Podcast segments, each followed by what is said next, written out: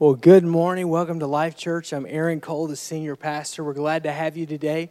And today you have joined us on what I think is probably one of the top uh, weekends that we, we've had thus far at Life Church uh, with a special guest speaker. We don't have a ton of guest speakers at Life Church. Uh, we've got some great guys on staff that are communicators, and, and I like to talk in case you haven't found that out.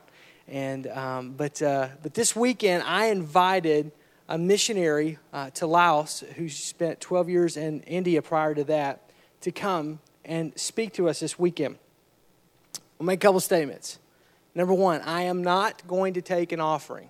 So everybody just breathe deep and just, okay? I'm not going to ask you to open your pocketbooks. I'm not going to ask you to open your checkbooks. What I want you to do today is open your heart. Um, Joe Gordon is a guy that I met about three years ago when I was in India uh, and we were at a hotel and having dinner one evening. It's kind of late into the night. And uh, he began to tell what God was doing. Uh, and I began to ask questions. And the more he talked, the more I wanted to hear. And, uh, and the longer that I sat there. And this is one of those guys that, uh, no disrespect to anyone else, he is boots on the ground, front line, doing, going, speaking to people that, quite frankly, are not reached. And that's pretty amazing in the world that we live in. But needless to say, it's happening.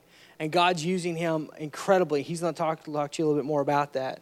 But that night, I came back home, and that was one of the things. He, he made some, we had a conversation that I, I still haven't forgotten. a matter of fact, when I saw him yesterday, I, I recalled it. And, and when I found out that he was going to be in Wisconsin uh, doing some uh, camps, I uh, found out if, to see if we could get him to come here and, uh, and so uh, we worked that out so he could be here with us this weekend.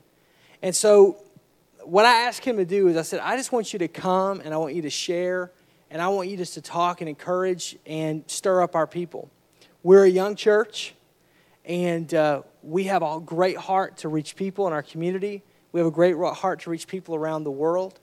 And just, and I think missions is one of those things that's caught, not just taught. I think you need to hear about it and then I think you need to go on a mission trip, which we've got about 100 people uh, going uh, on missions this year. There's about two dozen high school students that will leave tomorrow with Pastor Kevin and Noel uh, to Oaxaca, Mexico, that will be working with the Azteca Indians, an indigenous group of people, and uh, ministering to them. And uh, it's going to be an awesome time. And then they'll be back home next weekend or next week. And, uh, and so I just said, I just really want you to encourage and do that. And, and, and, and here's the thing um, what I want to do today is simply this I, I want to pray before Joe comes out. And I really believe that in these next few moments, if you'll just, I don't, I've never said this like this before either. You'll just open your heart. Seriously. Just open your heart and let God challenge you. I think God will speak to you right where you are about how you uh, as an individual as well as we as a church can continue to fulfill God's work in this world and how we can keep that heart of God. And I know that's what your desire is. It's my desire. That's why we're all here. But this is going to be just a choice servant. This is going to come and I think encourage you. So let's pray real quick. Father, I just thank you for this moment. Lord, I thank you. I've heard Joe the last two services. And I have seen a man that's just a man, but he's someone that you have chosen to use and to use greatly. And Father, as he's spoken, and even just different stories and different services, just been led the Holy Spirit and what to say, I know that this service is no different. And there are a unique group of people that are here. And this isn't a cookie cutter message or just we just have a program and let's just push play and, and go on autopilot. Today is a day or Lord, I believe you're going to speak to our hearts. So I pray, oh God, help us to put everything else out of mind, put last week behind us, put this week away from us, just focus on these few moments. And in these few moments, God, I pray you speak to our hearts. You call, call us, God, encourage us, God, equip us, God, convict us, Holy Spirit, and help us to get the, your heart for this world. In Jesus' name I pray. Amen. Would you give a warm life church welcome to Joe Gordon?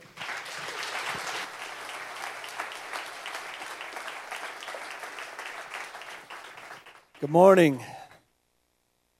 Well, I'm feeling pretty good right now. I did uh, four weeks of youth camps, and Friday my voice was gone. And now, Saturday night, Sunday morning, it is now late Sunday morning, and I still have a little bit of voice. So I'm feeling pretty good about life right now.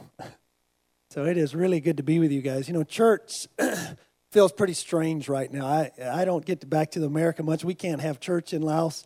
We have uh, about 36 Bible studies all over the town, small groups all the time, but it's just a couple of people sitting around talking about the Bible. So uh, for us, if somebody lifts their voice or if somebody gets loud, that's the police may break in. So it makes you a little nervous when you start hearing noise and things. And so my children, one of my sons is uh, he's uh, six years old now.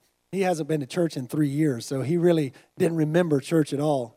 So when we first came back, when I'm in Laos and when I was in India uh, I travel a lot. I go out to villages, try to share with people, and I always tell my children the same thing whenever I leave. I say, guys, you know, I, I don't like to be away from you, but you know that God's called us, and it's our job to make sure everybody has a chance to know Jesus. That's what we do as a family, and so we pray together, and, and, and they, you know, they understand it, they get it. I go out. So when we came back to the States this time, we went to church on our first Sunday morning back, and uh, my youngest son Caleb was sitting with my wife Laurie. She was sitting there right before service started. And she turns, he turned around and looked at the crowd and said, uh, "Does everybody here know God?" And Laurie said, "Well, I think they do." And she, and then he looked at her, and he's a great with faces. He said, "Well, why did we have to come here?" So uh, I've been trying to figure that. So if you have any answers, help me out later. Turn with me to 1 John chapter 3. 1 John chapter 3 verse 16. You know, the guy who wrote John 3:16 is the one who wrote 1 John 3:16. You guys probably know John 3:16. It says, "For God so loved the world, whoever believes in him should not perish but have everlasting life." And that same guy wrote this, 1 John 3:16. I'm going to read verse 16 through 18. This is how we know what love is. Jesus Christ laid down his life for us and we ought to lay down our lives for our brothers. If anyone has material possessions and sees his brother in need, but has no pity in him, how can the love of God be in him? Dear children, let us not love with words or tongue, but with actions and in truth. You know, when I got saved, it's somewhat of a blessing that I grew up in a non religious family. I really believe that. I didn't grow up around church. I didn't know all the church lingo. I didn't know what you were supposed to be. So I didn't realize when you got saved that that simply means, you know, go to church, sit there, you know, give a little offering, go home. I didn't realize that's what it meant. I actually thought that it meant, wow, I'm supposed to follow Jesus with all of my life. I was 20 years old. I was an alcoholic. I got saved, and I was just, I just wanted to follow God so bad. I just wanted it with all my heart. I just wanted to do something for God. and I was telling him last night that I used to go into my pastor's office a lot. And my pastor, he was a nice guy, but just a country church pastor. And, you know, and I would go into his office and I would beg him to let me do something in church. I would beg him, you know, if you'll let me preach, if you'll let me teach a Sunday school class, if you'll let me drive, if I can do something in church, please let me do something in church. I would just beg him. And he was just terrified of me, you know, because he thought, you know, no telling what he's going to say. I mean, I'm still, you know, I'm still just just coming off alcohol and, and I still look like an alcoholic. I mean, you know, it's not inspiring to see a guy with a Budweiser t shirt asking you, Can I teach a Sunday school class? That's not very inspiring. But anyway, so finally, after about three months, he just said, I tell you what, go home, read your Bible, whatever the Bible says, do, do it. And so I went home, read my Bible, and there's a story about this rich young guy in the Bible. And there's a story about how he came to Jesus and said, What do I need to inherit eternal life? And Jesus said, Well, you know the commandments. And he said, Oh, I follow those. And he said, Well, Jesus said, Well, you lack one thing. Go sell everything you have, give it to the poor, and come follow me. And I thought, That's it. That's what I'm supposed to do. And there was nobody there to tell me different, so I just did it. I went out, sold everything I had, gave everything I had away, and just took off on a journey. That was 22 years ago. I just took off on a journey of following God. And I've been following Him now for 22 years and still don't have a house, still don't own a car, still don't have a bank account with any money in it. And God's just been faithful. So when I got to India, I thought of myself as pretty radical, you know, as pretty, you know, oh, you know, I'm an extreme guy. I, I just love the Lord and I trust in the Lord. And I get to India and I start to rub shoulders and share life with guys who really know how to do this stuff. There's a guy, his name is uh, Guljar Hussein. He's not related to Saddam, as far as I know. Young guy, he was 17 years old, and he accepted the Lord. And he went home and told his father. His father was the leader of the local mosque, and he went home and told his father, he said, You know, I, I, I decided to follow Jesus. And his father locked him in a room. And for three months, his father would come to the room every day, and he would say, Are you still following Jesus? And he'd say, Yes. He'd give him a piece of bread, give him a cup of water, would lock the door, and leave him. And this happened for three months when he was 17 years old. He said, After three months of this, finally one night, he just prayed and he said, You know, Lord, he said, I, I really believe you're real, but I need your help. I can't take it anymore. And he said, as soon as he finished praying, the door just opened, just opened up. And he thought, well, maybe he's dreaming or something. So he got up and he walks out the door. He comes to the front door, it's unlocked. He goes out. He gets to the road in his little village, and there's a car sitting there with the door open. And he gets inside of the car and sits down, and the guy just turns around and looks at him and takes off driving. Brings him to the city where we live and comes to the house, stops. The, he opens the door, gets out, and the guy just takes off. Never saw the guy again, never knew who he was. And uh, that's how God set him free. And, you know, when you're around people like that, you realize, wow, I'm just a worm. you know, you know, I'm just a worm, a 17 year old kid who uh, is just willing to live for God. And stuff started happening, and and uh, you know, and let me say this very clearly: I don't say things like this to diminish. Some of my best friends in the world are Muslims and Buddhists and Hindus and atheists. You know, they're just real people just like us who are looking for God. They just haven't found him yet. They're just good people who are looking for God. And they're just they're just like us. You know, they're no better, no worse. They're just like us. Don't think they're any worse. They're just they're just like you. They're just looking for God. They're just doing what they think's best for their family. They just haven't found God yet. But when they find God, wow, they're awesome guys. And so in this town where we live, this was mainly a, a Buddhist town where we were living, mainly Tibetan Buddhist. You know, uh, they are uh, followers of the Dalai Lama in this area. And things started happening. And uh, it was just, we had some wild things happening. We were preaching a crusade in this town one night, and, uh, and uh, there were some guys who didn't like what we were doing, so they decided to kill us. And so they sent a hitman uh, that uh, you know it was very cold and they were just standing we had the stage. And so he's got this big coat on and underneath his coat he's got some bombs and he's got some stuff on him where you know he's going to take us out at this meeting. And so he's standing there at the front of the meeting and uh, and he had three guys with him and he said you guys wait you know as soon as they get on stage we're going to throw these things up on the stage and we're going to get rid of all of these guys at one time. So the whole team gets on the stage, and he told me this later. He said, I turned to my friends and said, Let's go. He said, I went to take a step, and he said, and I felt somebody grab me, and I thought, Oh no, the police caught us. He said, But I looked down, and there's no hands there. He said, I looked behind me, there's no one there. He said, I looked at my other friends, and they're all standing there the same way. They're just terrified. He said, For three hours, he said, I was in this vice like grip. He said, I couldn't move. He said, At the end of the, the meeting, he said, You all walked off the stage. He said, It let me go. He said, And I ran home.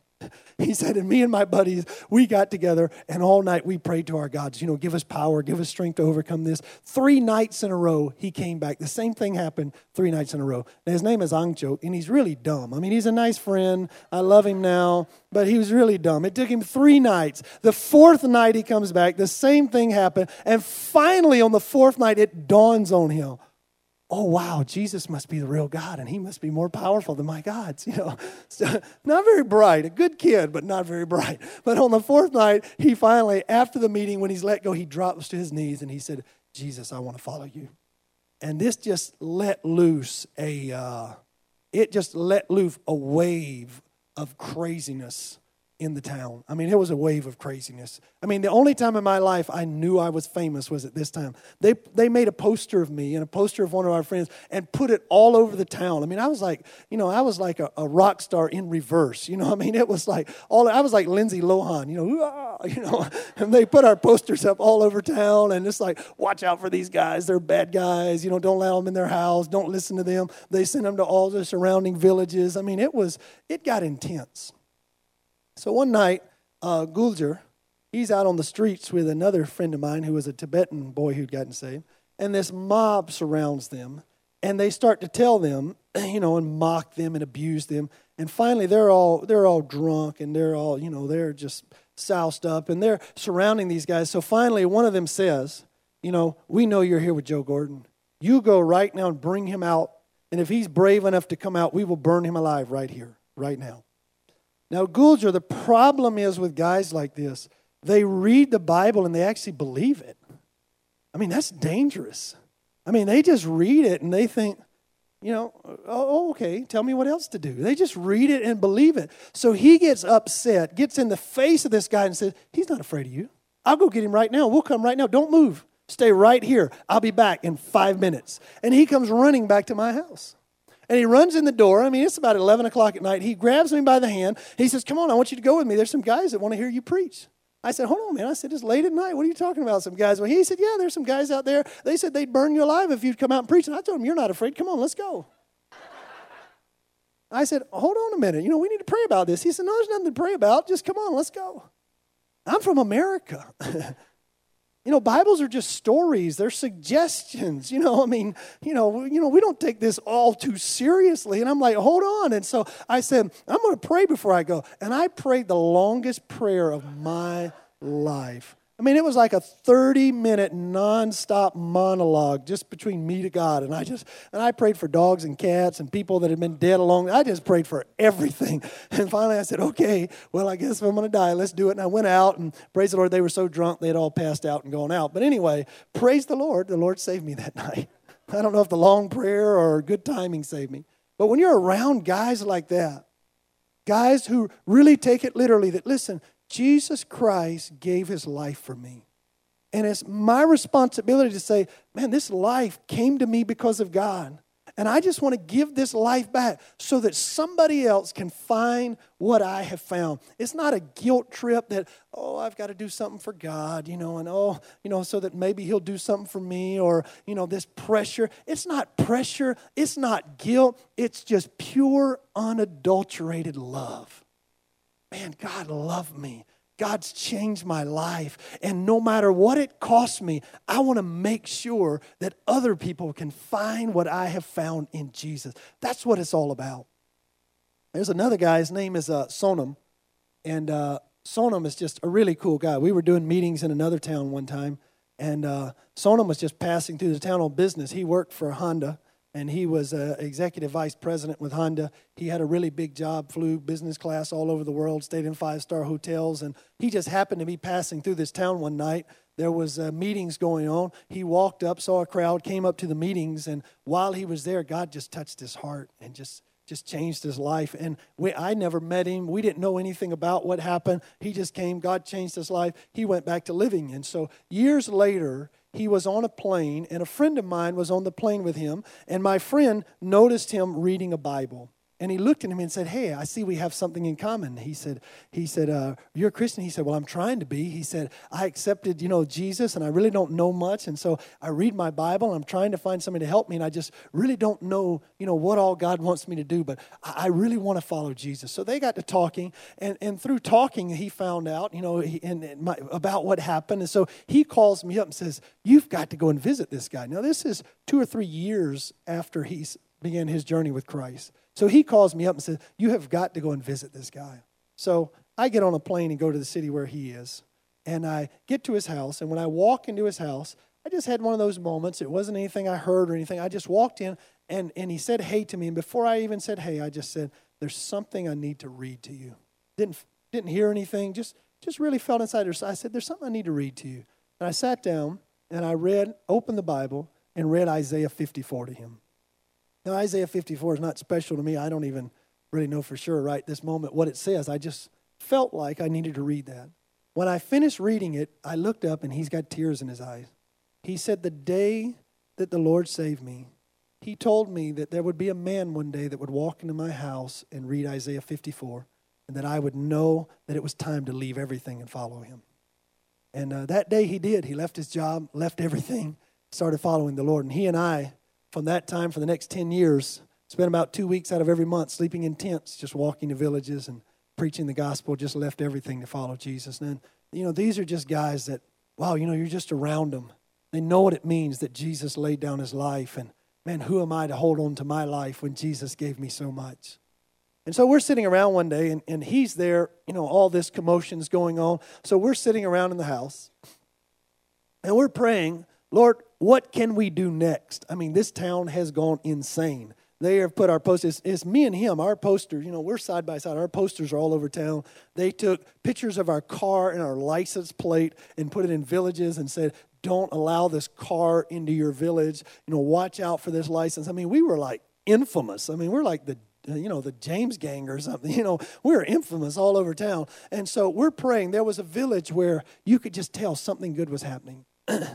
and when all of this broke up, we had started taking in young children who had nowhere to go. We'd started taking them in, and they came to burn our house down. And when they came to burn our house down, we went to the police and we said, uh, "Hey, these guys threatened to burn our house down." And the police said, "Sounds like you better leave your house." And so that was that was our police advice. And so we prayed, and finally the landlord came and said, "Listen, you're going to have to leave." So they put us out on the streets. We have nowhere to go. So now we're just praying. You know, and what are we going to do, Lord? You know, what do you want us to do? So Sonam is sitting there, and while he's praying, he just jumps up and says, "I've got it." He said, I know what the Lord wants us to do. And all the other guys like, great, tell us, what does the Lord want us to do? He said, listen, if you look on the map, he said, we're right here, and this is the village where we want to go. We just really felt like, man, there's some people there who want to hear. And so what we're going to do is, there's a road that goes here, goes out of the state, and then comes back around to the top of the mountains. And then there's a trail that'll take us about 10 days through the mountains. We can walk through the mountains. And before they know it, we can walk into the back of this village, and we can just start preaching before they know we're there.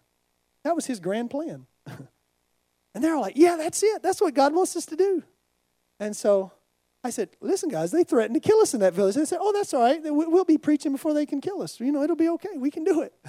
And they're just really excited that, wow, this is God's plan. And so I said, okay, let's do it. And so we get in this bus, and we take two days to go on this bus. Now, when I say bus, that is loosely termed. There's no windows, there's no door, and there's only metal on the seats. And in the evenings, it's 20 below zero and it's dusty. So we're in this thing for 13 hours a day for two days, you know, going through the mountains, bumping through the mountains. We get to the end of the road, we go to sleep, we get up the next day, we take off walking. Every day, we did the exact same thing nine days in a row. We would walk up over a mountain, up over the pass, through the snow, up over, we'd get up about, some of them are 15,000, up to about 18,000. We'd go up over the top, through the snow, come back down to the bottom to the valley because you can't sleep on the top, go to sleep, get up the next morning, and go over the next mountain. And we did this nine days in a row. Tenth day, you know, it's a plain that's leading into the, where the uh, village is. And so we're walking along the plain, and finally you can see the village.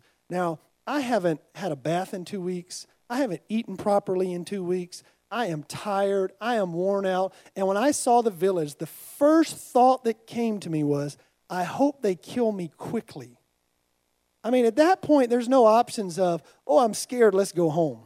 You know, that, that's, out, that's out of the question. you know, dying quickly is a better option than nine days back over the mountain, two more days in the bus. And so, man, I hope if they're going to do it, do it fast. Let's get it over with. And so we get up there, and we're in a little valley now. There's a we're here on this side of the little valley, and then the, village is over here, still about another hour walk. And so we sit down and we look at the village. and me and Sonam get to talking, and you know, wow, this is it. You know, this this may be it. You know, th- you know, this this may be our last day on earth. They said if we come back, they're going to kill us. This may be it. And we get to talk in a minute, and then we said, well, let's just pray that uh, that God's going to do something great today. That somehow, whether we live or whether we die, that God's going to do something great today. So we start praying, and as we're praying, this flock of pigeons comes swooping over. You could hear them. They sweep down through the valley. They come into the village and land in the village. Now, Sonam is a very spiritual, all Tibetans are very spiritual kind of guys.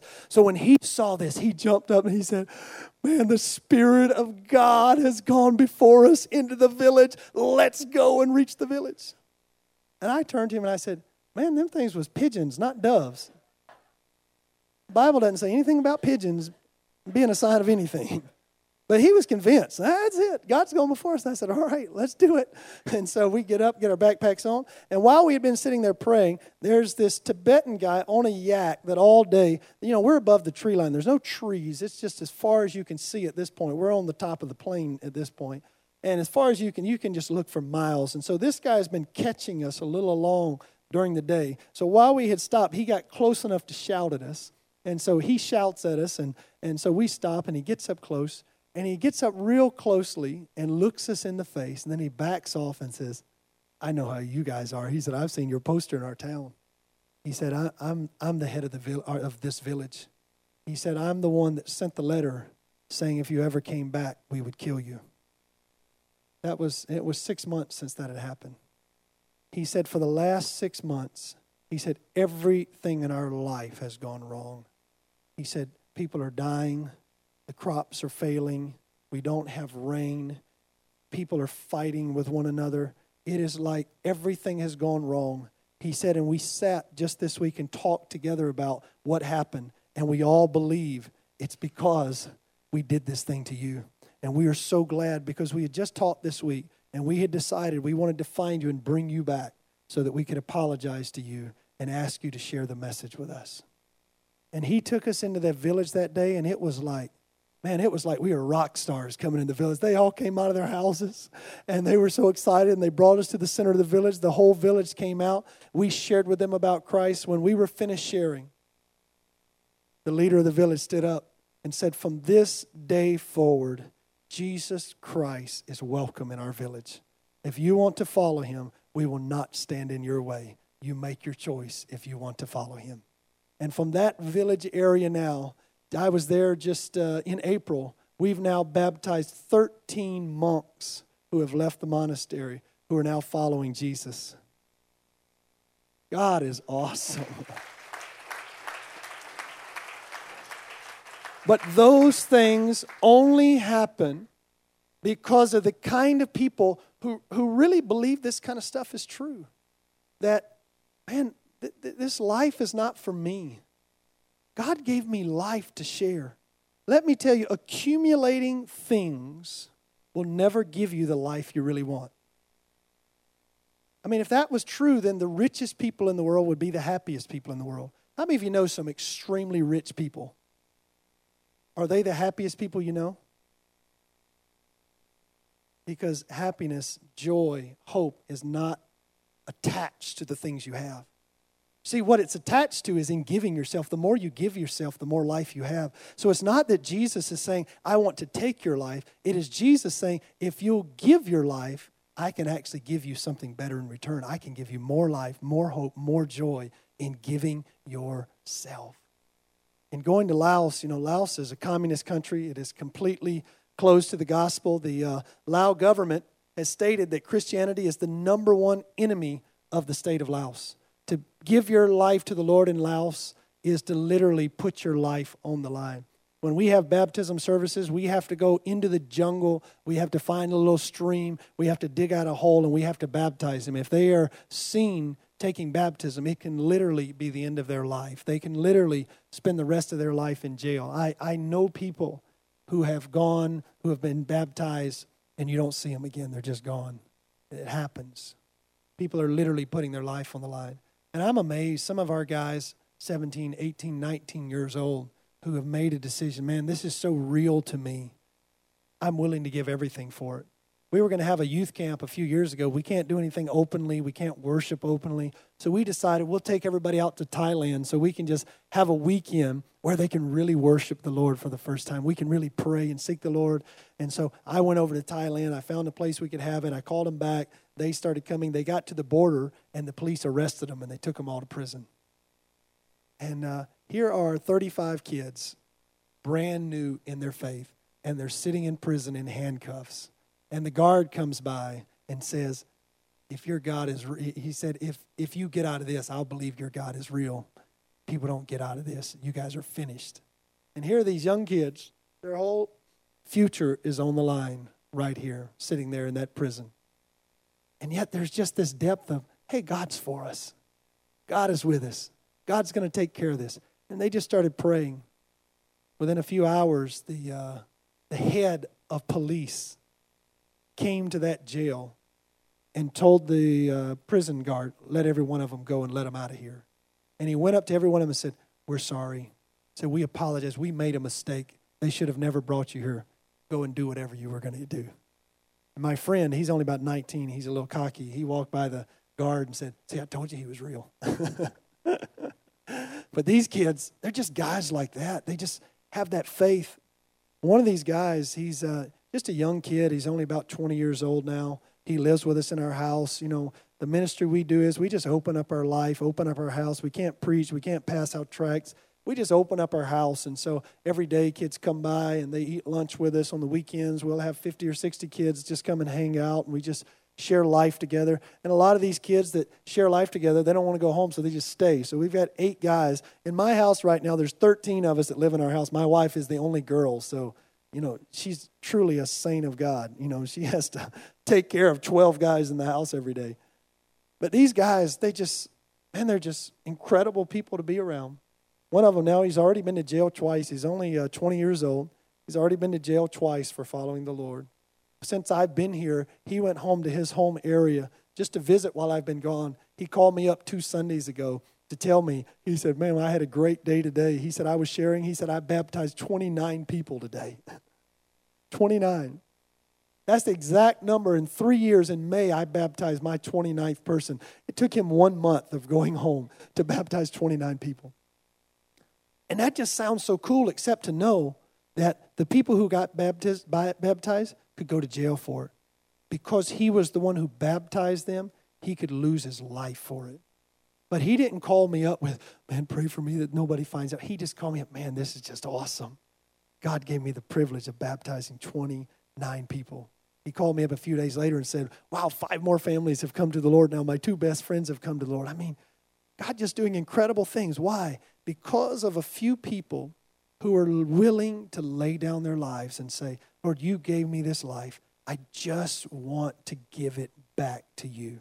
Love is not a matter of words, it's a matter of actions, of saying, Listen, God, you've given me a home, you've given me a car, you've given me money, you've given me resources, you've given me so much things. But how can we say we love people if we know that there are people who don't have, who've never heard the gospel, while we simply enjoy life? That's not love. Real love is saying, God, you gave me things for a purpose so that I can give back to make sure that others find the life that I have found in Jesus Christ. Man, they're out there. There's people out there, your friends, your neighbors, your coworkers, your classmates. There are people who need Jesus, but they will not find Jesus until you're willing to give your life and say, you know what? People may laugh at me. People may think I've lost my mind. People may think I'm crazy, but I'm going to give my life today. I'm going to give my life on behalf of my classmates to say, I'm going to be the one to step it up and say, hey guys, you, you may think I've lost my mind, but I'm a follower of Christ, and Christ has given me life. And, and that may cost me my reputation, but I'm going to stand up for Jesus just because I love you. I'm going to go back to work. I'm going to go back into my neighborhood, and I'm going to live out the life of Christ. Everybody may think, wow, you know, these guys, they've gone over the deep end, but that's all right. I may lose something of my reputation. I may lose something of my respect and honor, but that's all right. I just want to make sure people have the chance to know the God who's changed my life. I want to ask you just all over this building to stand with me.